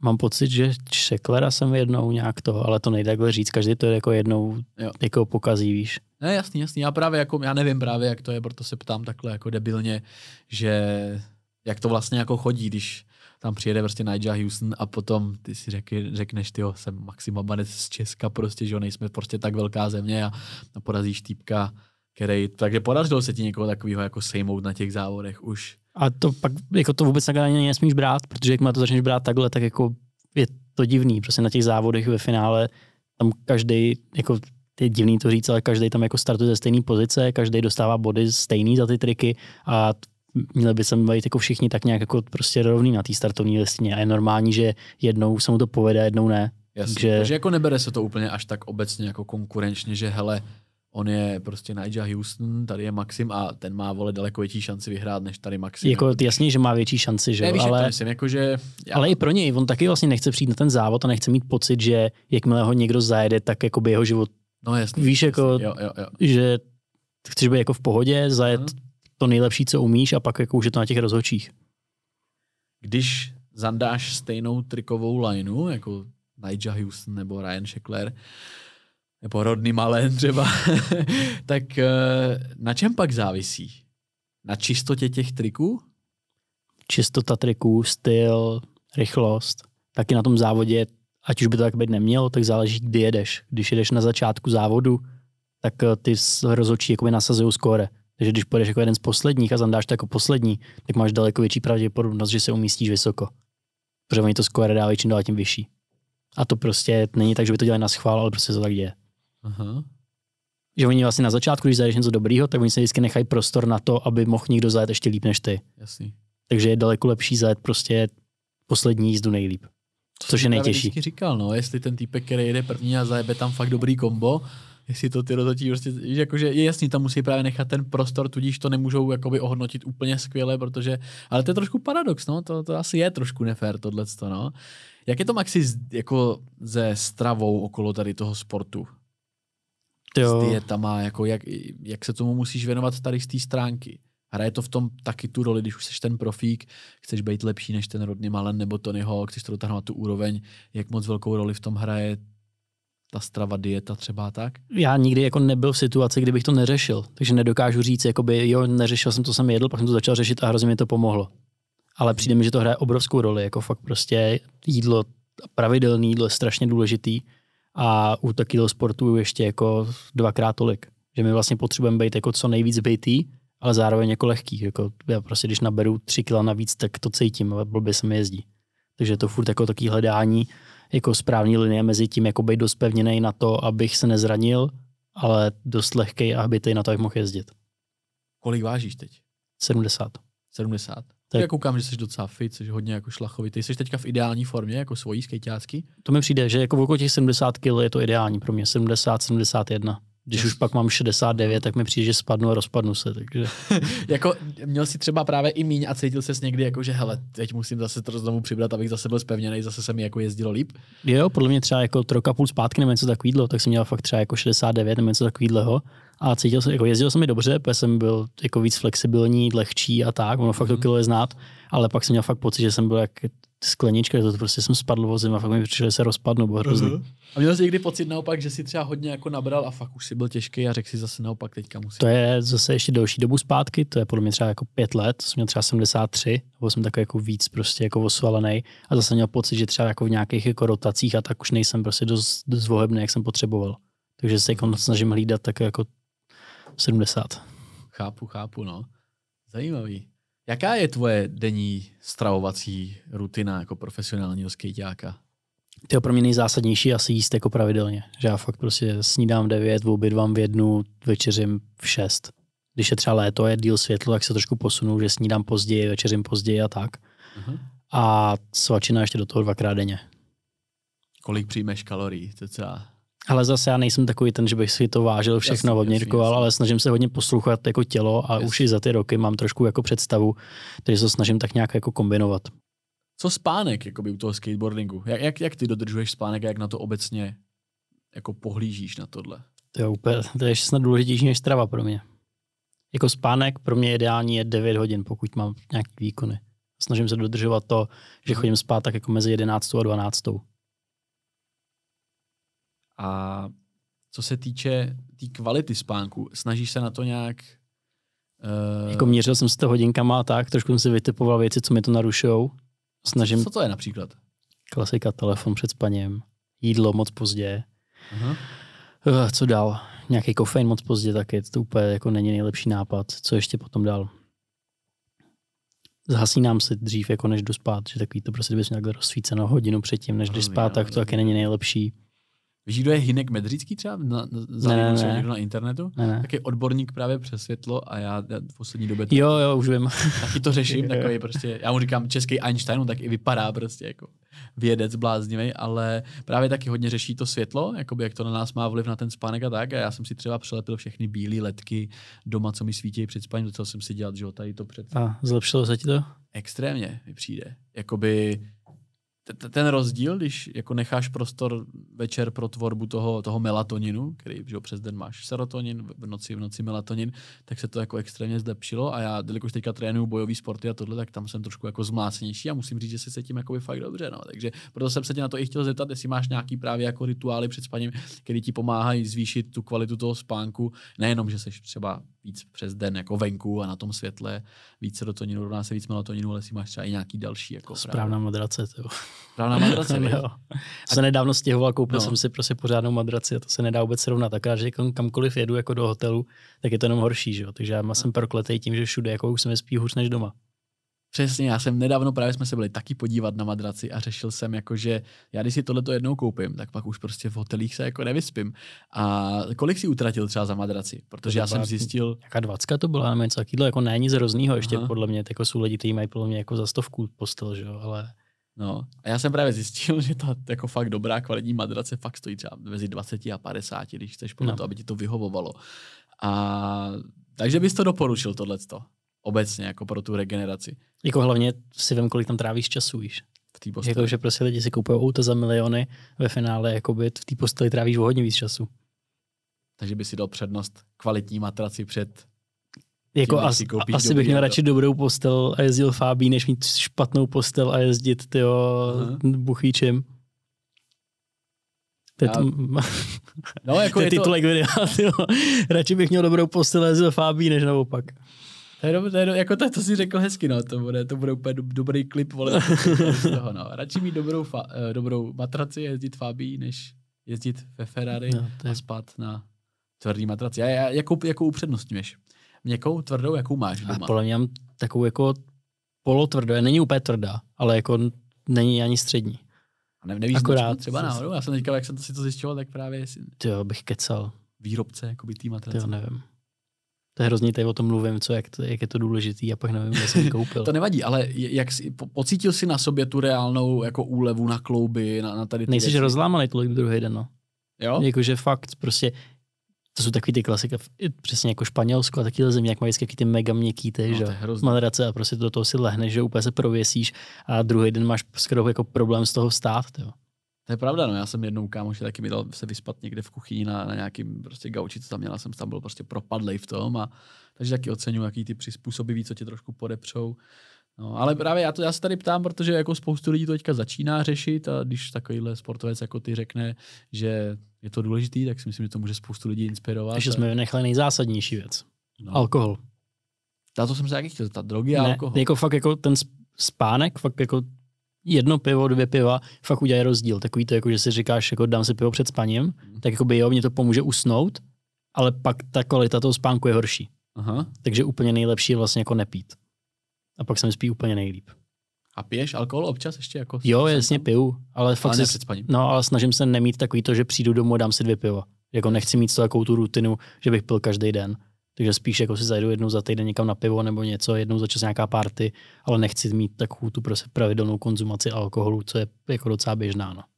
A co drogy? Hele, hulení a tady ty věci. Hele, tu hulil, to přijde, že to je úplně mimo tebe asi. Že? Hulil jsem, nemůžu, nehulím.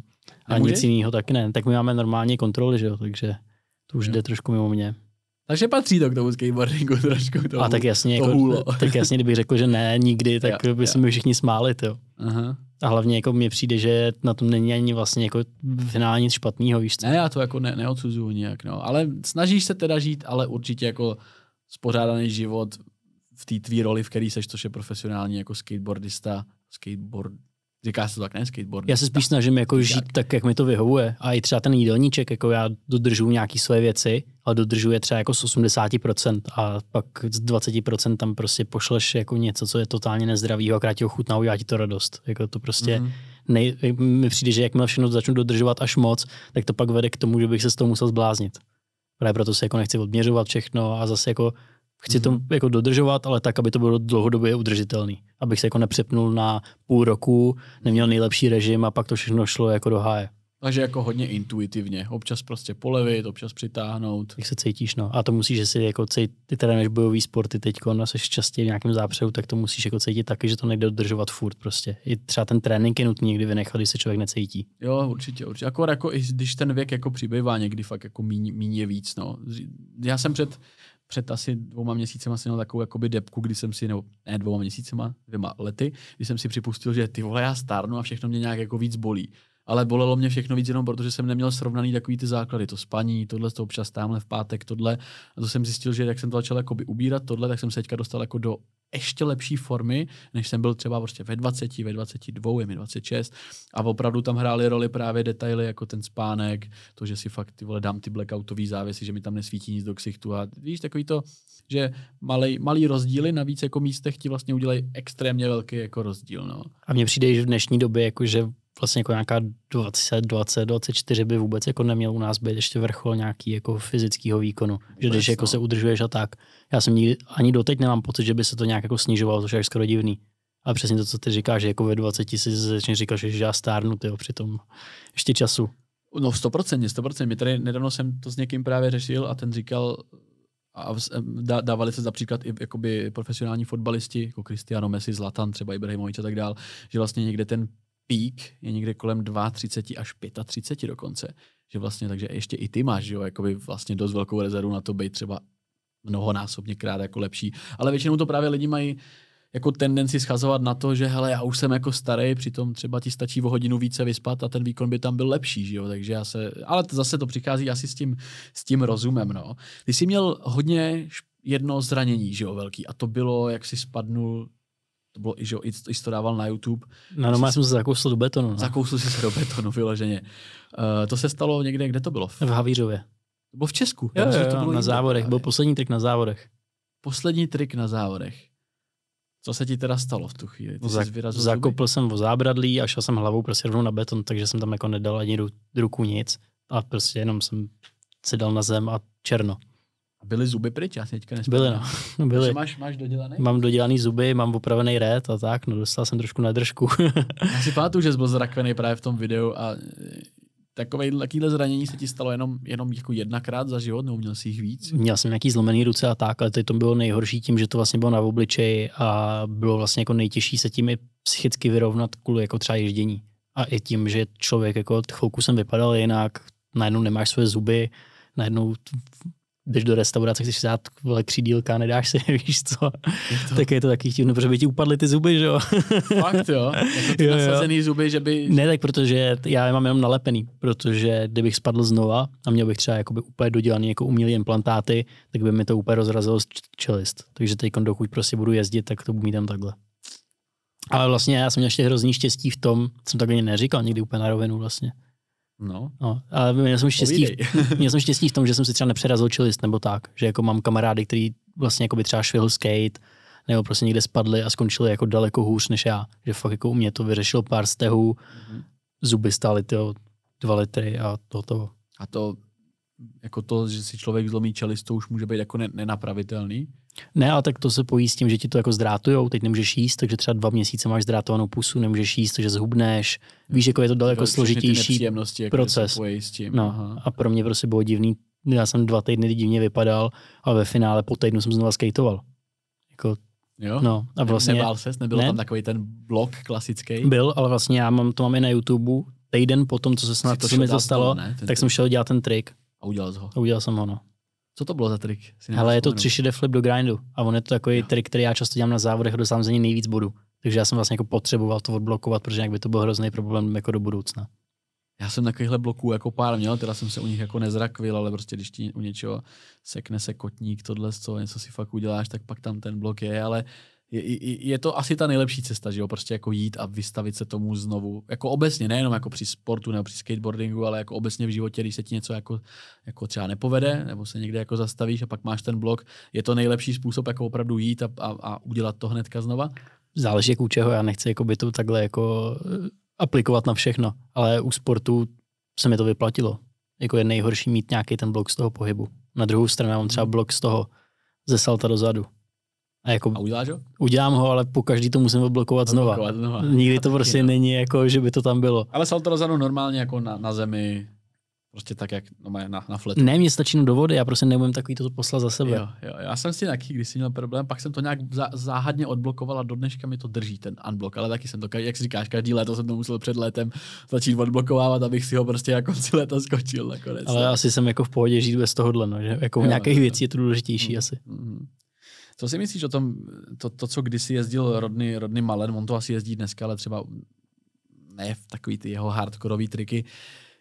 Je to člověk, který v tom byl jako a, absolutně jako výjimečný. Tady, tady v, tě, v tom jeho stylu, v tom, co prostě jezdil za triky nějaký. On ten jeho styl skateboardingu je upřímně úplně mimo, jako mimo mě.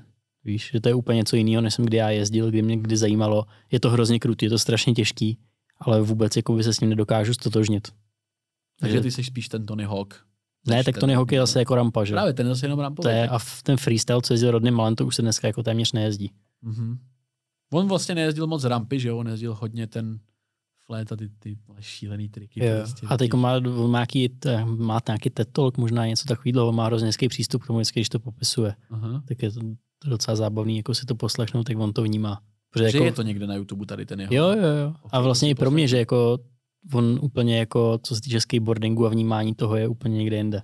A můžeš to trošku jenom rozvinout? On je schopný se rozbrečet, když popisuje to, jak se učil nějaký trik. Jako to je úplně, že prostě jak to bylo nádherný, jak mu to trvalo prostě pět let, než to udělal, a pak to udělal a rozsvítil se mu celý svět a takovýhle ty. Fakt jako neuvěřitelný, on je jako, jako hrozný srdcař. Srdcař. Hmm. Aha, aha. Co tě teďka v tuhle tu chvíli teda živí? Jsou to čistě ty závody nebo kombinace toho všeho? Co, co, je, co je z toho jako nejdůležitější vlastně věc, z toho, co teďka dneska děláš? Kdyby jsi měl tu jednu věc, jako by si všechno musel odstranit, jako máš, říkal si tři složky, nějaký e-shop, merch, věci kolsky, tu sponzoři, závody, co z toho je ta nejdůležitější část? No podle mě furt ta nejdůležitější část je ten skateboarding. A jo. na to je to nabalený, že kdybych odstranil skateboarding a ježdění, tak by to ostatní nefungovalo. Takže je to ale nabalený na sebe prostě. Jo, jo. Je, to, je to jedna a, velká... A vlastně jako ono by to nefungovalo, kdybych nedělal obsah, hmm. tak by lidi si nevybírali třeba skatey u nás. Víš, a jako všechno to vlastně funguje pospolu, takže kdybych jako podle mě vyndal jako jednu tu složku toho, tak už by to teoreticky nemuselo tak jako fungovat. A když bys Maxim Havanec nebyl profesionální skateák, ale normální týpek, který by otevřel eh, e-shop nebo obchod s těma skateovýma věcma, jak, jak, jak bys to promoval dneska bez toho? Když... No musel bych si asi najít nějaký jiný maxe, který by byli schopný to jako promovat, no. Takže a... myslíš si, že už bez té osobnosti a bez toho, bez, tý, bez toho role modela, kterým jsi ty sám pro sebe, by to jakoby nefungovalo? Tak dobře asi? Ne, tak jako to jako každý e-shop, jako každá značka prostě dneska používá nějaký tváře, influencery a spoustu jako i úrovní marketingu, tak já bych musel tady to jako zakombinovat, no. A samozřejmě, že když mám já sám svůj vlastní shop, tak je to pro mě o to jednodušší. Dělám to celý život, rozumím tomu, lidi věří tomu, co jim o těch skatech řeknu logicky, protože jsem na tom už něco naskejtoval a snažím se to dělat jako co nejvíc svědomitě a tak, aby to prostě lidem vyhovovalo. A může být skate za tisíc korun stejně dobrý jako skate za tři a půl tisíce? Ne, a to byla právě jako celá ta naše jako vize, na čem jsme začali s mým kámošem s Danem, že mě hrozně vadí, když si koupí lidi skate ze supermarketu a nebaví je to. A je to nebaví kvůli tomu, že by je nebavil skate. Je to nebaví kvůli tomu, že ten skate nejede a že to na tom blbý a tak dále. Takže ta vize je taková, aby jsme prostě mohli prodávat skatey, které jsou co nejlepší poměrce na výkon. Takže jsme, ten goal. Takže jsme prostě sestavili komplety, které jsou za dva a půl, jsou dostupné, ale zároveň to jsou prostě komplety, na které by byl já schopný skateovat a udělat na nich ty triky, co dělám. Že to prostě mm-hmm. tak, aby když si to někdo koupí, tak začal rovnou na něčem kvalitním a mohlo to bavit. Mm-hmm ten Red Bull, Red Bull Max Space, co má, mm-hmm. to ještě funguje, že jo, ještě no, existuje. A s tím přišel Red Bull sám, pojďme něco takového vytvořit. Ale s Red Bullem to funguje tak, že vlastně to kombinace nápadů eh, toho sportovce a pak nějakého supportu té značky. Takže s tím vlastně jako nápadem jsem přišel já, protože v Praze není žádný pořádný krytejský park na zimu a chtěli jsme udělat jako, jako pop-up na pár měsíců, že jednu zimu bude skatepark krytej. No a z pár měsíců se staly čtyři roky. Takže i jim se to asi líbilo, že jo? Prostě tam... Jo a zároveň i jako Pragovka nás supportuje tam, kde to je a vlastně původně to fakt začalo, že to bude na jednu zimu a natáhlo se to a vlastně tu největší práci jsme odvedli na začátku, jsme to postavili, takže to může fungovat dál, je to skvělý. To je, jako mně to, mně to přijde hustý, protože to je vlastně jediný podobný jako projekt asi, že jo, v Česku takováhle věc, vlastně, že by, že by skejťáka natolik podpořil právě někdo jako je Red Bull a postavil s ním nějakou vlastně to je spjatý s tebou, že jo, s tvým jménem vlastně, jako bez tebe by to vlastně neexistovalo, takže nic jiného takového nevzniklo v Česku, že jo. Hele, co já vím, tak možná třeba jako v Evropě jsou dvě takovéhle místa. Takže jako celkově je to, spíš já jsem se inspiroval trošku v Americe, kde vlastně třeba v LA je spoustu jako místa, mají tam spoustu skladů a tak dále, takže tam je normální, že ty skejťáci mají svoje taky jakoby tréninkové haly, které se staví, aby tam měli prostě klid, měli tam dobrý překážky a jezdí si tam. Takže to je inspirace právě jako z Ameriky. A MaxSpace je, je otevřený normálně veřejnosti, nebo jak to tam funguje? Ne, ne, to je, za ty překážky jsou dost velké, takže by se tam úplně každý nezajezdil, mm-hmm. ale je to vlastně jako soukromý prostor. A samozřejmě, když eh, ty někdo z té komunity nebo zaklepé, nebo prostě chci tam jít si zajezdit, tak ho tam pustím. Ale je to tak, že tam musím být a musí se na to dohlídnout. Není to, že by se měl otevřeno od X do X. Občas yes. tam děláme nějaké akce, dají se tam domluvit nějaké lekce jako skateu a tak, ale je to spíš soukromý prostor. Mm-hmm. Taková garáž. Větší. Jo, jako dost velká garáž. Vy jste tam udělali i to účko, ne? Vlastně tam bylo ještě jo, jo. druhá část toho, udělali jste tam ten no, bazén, nebo jak se tomu říká vlastně. To byl, byl velký upgrade. A Red, Red Bull to teda celý jakoby zafinancoval, tady ten projekt, že si do toho nemusel teda dát vlastně vůbec nic, jenom si přišel s nápadem, oni v tom viděli teda potenciál brandové reklamy tohohle z toho všeho a celý to byli schopni postavit na svoje náklady. Je to tak, ale my jsme tam spoustu práce odvedli i jako sami skejťáci, že třeba jsme zrekonstruovali celou podlahu, kterou jsme nechali zalejt, vyměnili jsme tam prostě okna a Mystic Construction postavil skatepark a vlastně to byla taková jako zase jsme to udělali s jako třeba cestu kolem světa, mm-hmm. jsme to dokázali jako zrealizovat za poměrně jako rozumnou částku a díky tomu, tomu to mohlo být možný. No. Jasný. Ale jako já jsem strávil třeba dva měsíce, jsme tam tyjo, Práce. betonovali, tyjo, spárovali a takové věci, já jsem za to hrozně rád, to byl to super zážitek. Na druhou... asi o to víc toho můžeš vážit, že jo? Potom, že jsi to postavil vlastně sám, je to podle tvýho jména, že jo, Max Space a je to vlastně takový tvoje tvoje dítě. Na druhou stranu bez samozřejmě bez té jako finanční podpory Red Bullu by to nemohlo existovat vůbec, takže jako to je taky jako potřeba říct, že... Protože Red Bull moc jako obyčejných věcí jakoby nesaportuje a když to jsou obyčejné věci, tak většinou to je nějaký bar, že někam dováží drinky, že ho hodí tam bar plechovek, tak to sponzoruje takhle, ale přijde mi, že ten skateboarding je snad jako nevím o moc sportech v Česku, který by, do kterých by Red Bull vyloženě, jako takhle do jedince, jako dával vlastně finanční jako prostředky. Hele, to, těch sportovců je tam spousta. Kolo, snowboard, fakt jakoby napříč spousta disciplínama, šerm, vodní sporty. Ale většinou to jsou právě jenom sporty a, a většinou extrémní sporty, že jo? No, ale nejenom extrémní, ale oni jako vlastně supportují i ty nápady těch ostatních jako sportovců. Jenom to mhm. třeba tolik nevnímáš, protože nesleduješ ty sporty, ale je to tak, že spíš jako se snaží dělat uh, jako exkluzivní věci s těma lidma a realizovat vlastně tak trošku jejich sny, který dokážou podpořit tu komunitu, no, což je super. Piješ Red Bull? No jasně. Jo? No, teď mám to v kufru asi pět kartonů. Ty. bych si vzal něco, kdybych ne... Kdybych jo, jo, klidně, klidně, klidně pojď. Ty jo, no. Mě ještě, ještě jsem se chtěl jenom vrátit k, k té cestě kolem světa. Co bylo, co tě na tom hitnulo jako nejvíc? Byl to ten samot, samotný proces té cesty a toho skateování, nebo je něco, že ti uvízlo, že Tokio bylo nějaký a nasál si i tu kulturu kolem skateu a tak? Hele, já doteď nechápu to, že jsme prostě objeli svět, natočili jsme o tom dokument, celou dobu jsme skateovali a nic se neposral celou dobu.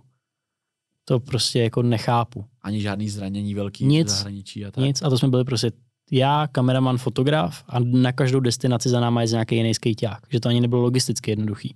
A fakt jakoby... Z Česka nebo i z... I, i ze zahraničí jsme se občas potkali, i z Česka a fakt jakoby za celou dobu se nic neposral. A ve všech jakoby jiných projektech, co jsem předtím dělal, tak vždycky, co mohlo být špatně, tak bylo špatně. A jo. tohle prostě byl nějaký osvícený dva měsíce, kdy fakt jakoby všechno vycházelo, jak mělo. A co se třeba posralo takhle při jako nej, nejvíc, kde si Hele, fuck up? na Tajvanu nám ukradli techniku. To byl docela velký fuck up kdy vlastně nám v noci někdo vlezl do Airbnb a my jsme vlastně v obývácím pokoji měli všechnu techniku a tu všechnu vlastně vyndal z báglu a ukradl a ty bágly tam nechal. Na Tajvanu se nekrade, prostě to je prostě jako tam je extrémně bezpečno. Takže policie, nikdo nechápal, že nás ukradli, skoro nám ani nevěřili a tak dále. A tenkrát já jsem byl vlastně v takové situaci, že ta technika byla natolik drahá, že já jsem musel tenkrát prodat auto vzít si vlastně jiný a nakoupit znova tu techniku, aby jsme mohli pokračovat natáčením toho projektu. Jediný vlastně štěstí bylo, že nám neukradli harddisky. Že vlastně jako to pro mě ty bylo materiály ještě, byly. Jo, to pro mě vlastně bylo daleko důležitější než ta technika, protože v tom vlastně byly ty peníze od partnerů a od čeho a to vůbec jako nevím, co bych dělal, kdyby se stalo. Tyjo, to, by, to, to mohl být velký fuck up, no, kdyby no. přišel i o ty, o ty materiály jako takový. Koho, koho ceníš na, nebo ještě vlastně jednu otázku z té cesty kolem světa, potkali jste se s někým osobně, s nějakým velkým takhle skejťákem úplně jako na úrovni Nijaha a, a tak dál na té cestě? Ale to úplně ne, my jsme vždycky byli všude tak jako by týden a v takovém mm. jako firmolu, že to úplně nebylo. A to, co byla ta další otázka? A znáš se s někým osobně? Jo, jo. S takovými lidmi, Jo. jakože, jakože fakt osobně, jakože si třeba píšete, občas se třeba někde potkáte po světě a tak. Ale spíš se potkáme na těch závodech a na těch závodech. pokecáme a s kým se jako píšu a tak jsou spíš třeba lidi z Evropy, který fakt jako potkáme ještě častěji a jsme třeba společně něco natáčeli a tvořili. Mhm, mhm. No, pak jsem se chtěl zeptat právě, jak to, koho, koho ceníš mimo skateboarding, třeba na jako českých sociálních sítích, co tě třeba baví jako za obsah a koho, kdo je tvůj oblíbenec, jestli někdo takový je vůbec. Ale já začnu asi ze světa, nebo Mhm. protože já vlastně třeba jsem začal točit kvůli Caseymu Neistatovi, který Mhm. vlastně jako točil že vlogy každý den, to mě strašně Jo. bavilo i tím vlastně stylem, jak to bylo natočený. John Olson mě bavil, to je jaký Red Bull sportovec. Kdo? John Olson, John to je bývalý profesionální lyžař, jako frýsky. Neznám, neznám. taky Mhm. krutej týpek. A co se týče jako české scény, tak musím říct, že já úplně extra nikoho nesleduju. Je to hrozný říct, sleduju třeba Ne? Davida, Davida Lu, což jaký skejťák hodně natáčí, Jste kámoši, ale, ale jo, jo, jo. Jo. ale vlastně už ani nemám tolik času jako konzumovat ten obsah, takže já většinou si pouštím nějaký věci ze zahraničí. Mám hrozně rád jest teorie, třeba jako poslední dobou. Miluju jest teorie, to je Skvělý. skvělý. no. To bezkonkurenční. Zrovna čekám na jejich merch už asi měsíc, jsem si objednal mikinu Seek Discomfort, jestli No, víš. to je super. No, ne, tak to je hodně, hodně dobrý, no. A přijde mi, že vlastně jako hodně hledám tu inspiraci v zahraničí spíš než v Čechách. A je to částečně asi kvůli tomu, že mi přijde, že v Čechách nevzniká moc sportovního obsahu. A já vlastně mám hrozně rád, když je to nějaký dobrodružství, eh, sport a tak dále jako navíc. Když je to prostě cestování, sport, cokoliv, tak to mě... Nějaká sranda k tomu. Přesně. Že vlastně já jsem koukal na tvoje videa, jedno z nejúspěšnějších, nebo možná nejúspěšnější video na tvém kanále bylo, jak jste snad ten skate testovali. Jo, jo, jo. Jak jste testovali skate za 500 korun? Jo, to má milion možná. Milion dvěstě tisíc No, snad, ale- jo. Jo, náklad na takovýhle video je vlastně poměrně malý, koupíš skate za pěti kilo, jdeš jezdit a z toho videa se to asi jako pěkně vrátí, že jo, takováhle. Ale mně přijde nejvíc, nejvíc tipný to, že ty videa, které mi zabrali snad nejméně práce natočit, tak jsou ty nejúspěšnější. A jako čím jednodušeji to jde, čím méně práce s tím máš, tak tím lepší to občas je. Že jakmile to prostě jako se snažíš úplně vypotit, tak to nefunguje. Je YouTube důležitá část těch příjmů, co dneska máš? Ty mně to přijde, že spíš to jakoby kraje, co jsou ty náklady na to. Jsou ty náklady. No. Jako hlavně v Čechách, že jo, ty odměny za ty views máš daleko menší, než kdybys třeba natáčel pro diváky, co jsou v Austrálii a ty No, když si jakoby věci vidím- jsou fakt nepoměrný a myslím si, že i třeba lidi, co tě sledují, by to měli chápat, že jako Jo. vydělávat peníze čistě z YouTube. Hodně štěstí. To hardcore, no. Když si podíváš na to CPM v Čechách, Jo, 50 korun a v Austrálii 350 korun, tak je to jako právě. Diametrálně odlišný. No. A proto tady není moc milionářů z YouTube, no, kromě pár v Česku, že jo, takže máš TikTok? Mám TikTok, no. Jsem si teďka jistý, jestli jsem tam viděl nějaký tvoje videa. Co si o tady ty síti jakoby myslíš obecně? Jsi tam už dlouho? Jsem tam skoro od začátku. Od Nějak, nějaký videa, ne, jako fakt jsem tam docela dlouhou dobu. Ale hrozně jako blbě se mi tam nahrávají věci, nebo jako musím se k tomu nutit. Jo, takhle. Je to divný, no. A A jako jakého nějaký, důvodu myslíš, že to nějaký videa mi vystřelili docela, že to mají nějaký třeba jako půl milionu nebo něco takového. Vidím tady miliona půl ty skatey No, no, To asi hitlo i svět. jo, to hitlo svět právě nějak, když jsem tam poprvé, to bylo snad druhý video, co jsem tam dal. Aha. To A jo, ještě- jako máš tam i dobrý jakoby zhlédnutí. No a co si o té sociální síti No, obecně myslíš? Teď se k tomu chci dostat, že vlastně mám rád YouTube kvůli i třeba podcasty a všechno, že já hrozně rád jakoby říkám delší příběh, nebo prostě vyprávím něco složitějšího. Mhm. A prostě TikTok je jenom prostě o hrozně rychlém obsahu, hrozně rychle chytnout pozornost a nepřijde mi ani, že tam je takový ten vztah k tomu tvůrcovi, jako prostě je třeba na YouTube nebo u Hmm. podcastu. No. Že máme, tady byl právě taky jeden youtuber, Charlie Šrámek, možná jakoby podle jména budeš vědět, kdo to je. Točil, točí už taky dlouho na YouTube a ten taky jsme s tím jsme řešili, že vlastně ten TikTok trošku skazil lidem, nebo hodně narušil takovou, takový, takovou tu, že právě, že já třeba jsem přestal sledovat YouTube, protože jsem začal sledovat TikTok. Mě to hrozně jakoby narušilo taky ty dopaminové receptory, nebo jak to říct, že víš, furt scrolluješ, furt, furt a pak prostě máš problém se podívat na YouTube na video, co má 15 minut a udržet u něj pozornost. Že vlastně TikTok trošku jakoby přetáhl, nebo přetáhl, prostě zničil takovej ten, eh, to, že si jdeš užít fakt dlouhý video, dáš si u toho třeba jídlo a ne jenom blbě takhle scrollovat, prostě víš, jak to myslím.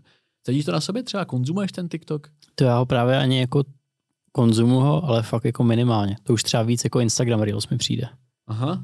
Takže jsi ten typ, jasně, prostě klasický boomer, co spíš jede ten. Ne, to ne, ale jako mě baví, baví i TikTok, ale prostě, nevím, nějak fakt mám i radši si sednout a mít ten klid na to, na co se Mhm. jako podívat. Ale přesně tady to scrollování, pak jako ve finále mi přijde, že jsem z toho ani jako extra nic nedostal. Nic nedostal, no.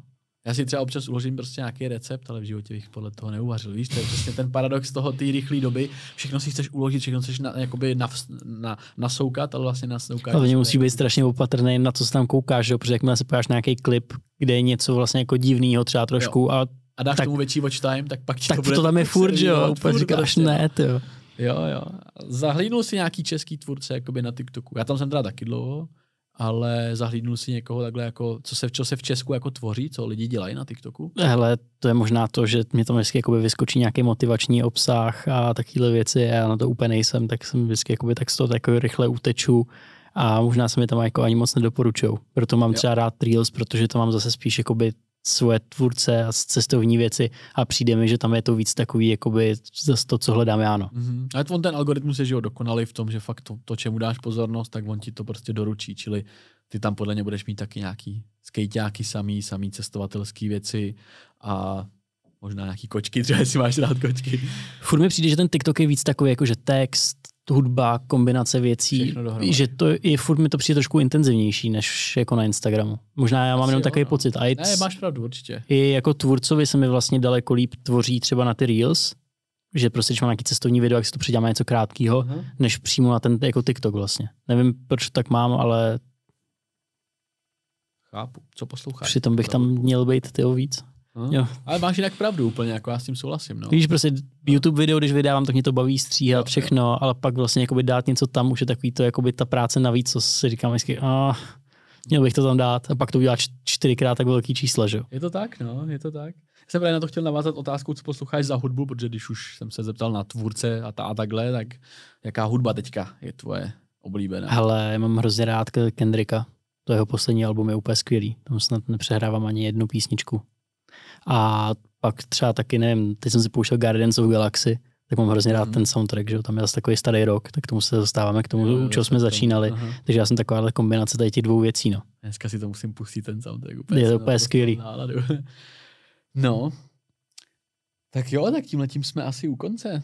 A Maxi, já ti děkuju, že jsi přišel. Uh, přeju ti, ať se ti daří v tvý skejťářské kariéře a je něco, co by si na závěr skázal jakoby lidem, mým posluchačům a odběratelům teďka placeným už, protože asi možná kousek bude placený, ale možná to spíš nechám jako celý jako freecast, protože je to dost takový jako hodně, hodně široký, co jsme tady dneska probírali, tak jestli chceš něco vzkázat, tak můžeš tady do té kamery vzkázat.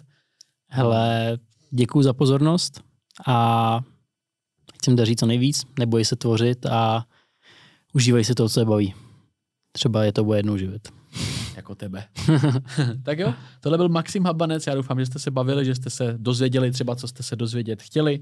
Já vám děkuju, pokud neodebíráte Hero Hero, tak herohero.co lomeno Acast. Eh, Tam bývají celý epizody, tady to jsem se rozhodl, teda, že nechám jako freecast s Maxem a uvidíme se u dalších dílů. Maxi, já ti ještě jednou děkuju. Taky dík. Mějte se a čus.